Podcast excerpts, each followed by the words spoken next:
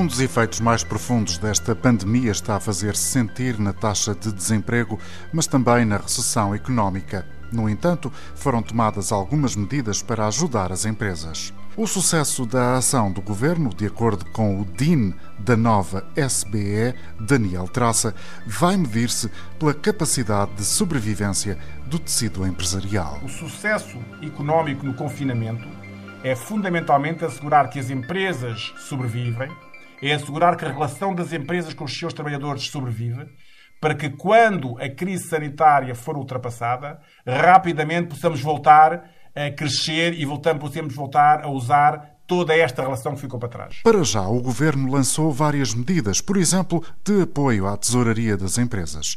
A advogada Isabel Pinheiro Torres, especialista em Direito Financeiro e Societário, explica. O Governo tem vindo a disponibilizar linhas de crédito para apoiar as empresas a fazer face à pandemia.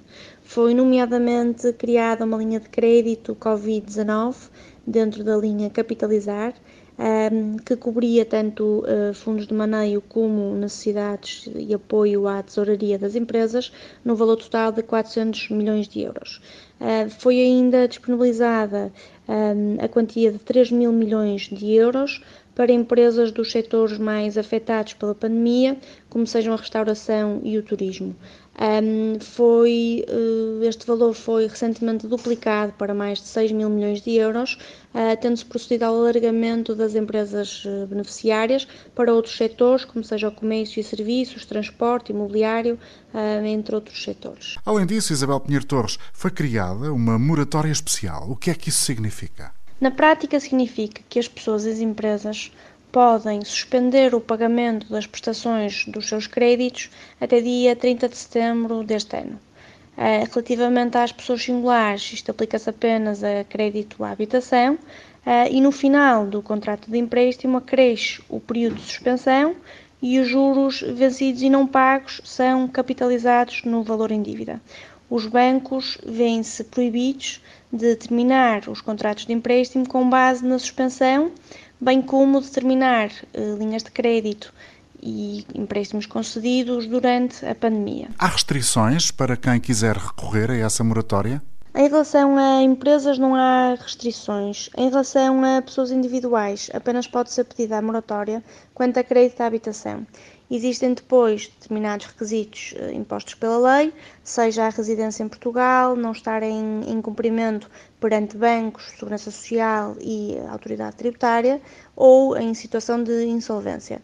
Eh, além disso, pessoas individuais eh, têm que ter sido impactadas pelas medidas adotadas na sequência do decretamento do estado de emergência, seja porque estão em isolamento profilático, assistência à família, em layoff ou outra semelhante. Estão ainda abrangidos advogados e solicitadores, desde que tenham as contribuições em ordem um, para o SPAS ou estejam em plano de pagamentos, e empresários em nome individual.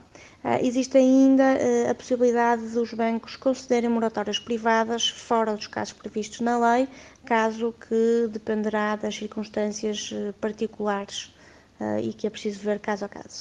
Ok, estamos esclarecidos em relação a esta matéria. Olhando para o calendário, está mais que evidente que já passou o fim de semana da Páscoa, em que houve proibição de sair do Conselho de Residência. Caso alguém tenha sido imobilizado na estrada pela polícia, pode ter alguma consequência? É a pergunta que dirige ao advogado Eduardo Castro Marques. Deduzindo que a sua terra natal é fora da sua área de residência, sim.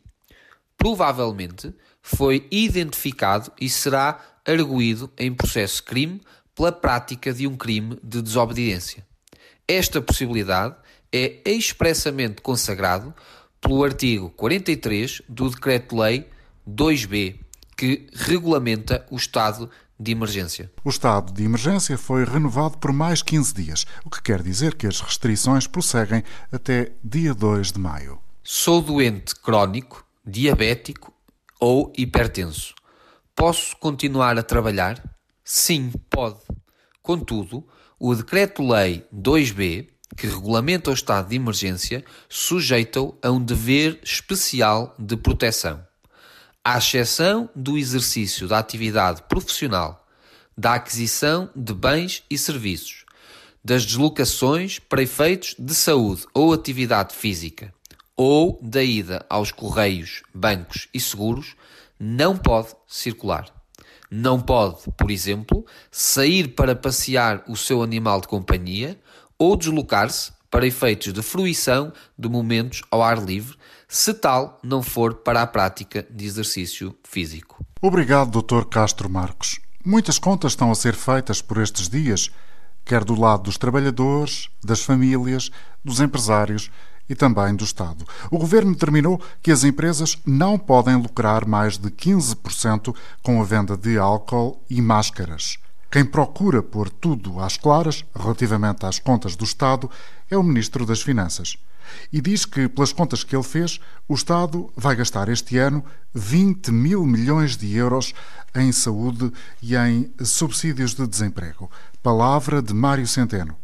Para Pedro Marinho Falcão, advogado, mais vale fazer um orçamento do Estado para este ano 2020, um orçamento do Estado a partir do zero. O que se pretende agora não é propriamente a retificação de um orçamento aprovado, o que se pretende agora é a elaboração de um novo orçamento do Estado que reflita a situação atual da economia resultante do estado de pandemia e que possa vir a socorrer, esta é a palavra certa, os problemas que as empresas vão ter que enfrentar no terceiro e quarto trimestre do ano 2020. As respostas de quem sabe perante as perguntas e os efeitos da Covid-19.